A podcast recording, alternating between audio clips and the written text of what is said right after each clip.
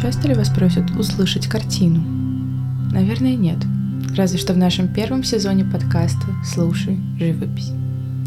И авторам, и слушателям так понравился эксперимент с медитативным подкастом про живопись, что мы решили запустить второй сезон. Итак, с вами подкаст «Слушай живопись 2.0». Меня зовут Даша Верхолаз, я стажер Пушкинский Ю. Сейчас вы услышите текст и фоновые звуки, которые помогут вам сформировать образ в своей голове. Мы загадали один из экспонатов Пушкинского музея. Попробуйте написать картины без мольбертов и красок, используя только собственное воображение.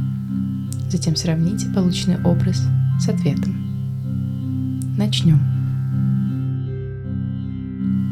Над вами зависли свинцовые облака с промельками лазурного неба. Собирается дождь, который принесет плодородие бескрайним полям. Вдалеке ветер шумит недавно распустившейся листвой редких деревьев. По поросшему травой полю идут девушки. Подолы их длинных платьев переплетаются с мокрой травой, выросшей в болотистой почве. Шелест тканей перекликается со звуками текущей неподалеку воды. Темно-зелеными, изумрудными, коричневыми, природными оттенками наполнено хмурое пространство вокруг. Вдоль реки размеренными, плавными шагами следуют три девушки.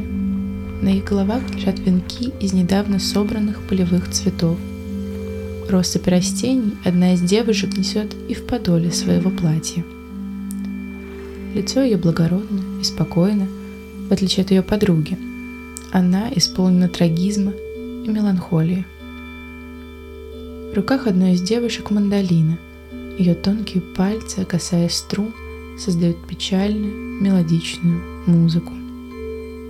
Звонкие голоса девушек, перекликаясь с мандолином, создают песню весны – мы загадали картину «Песни весны» художника Арнольда Беклина.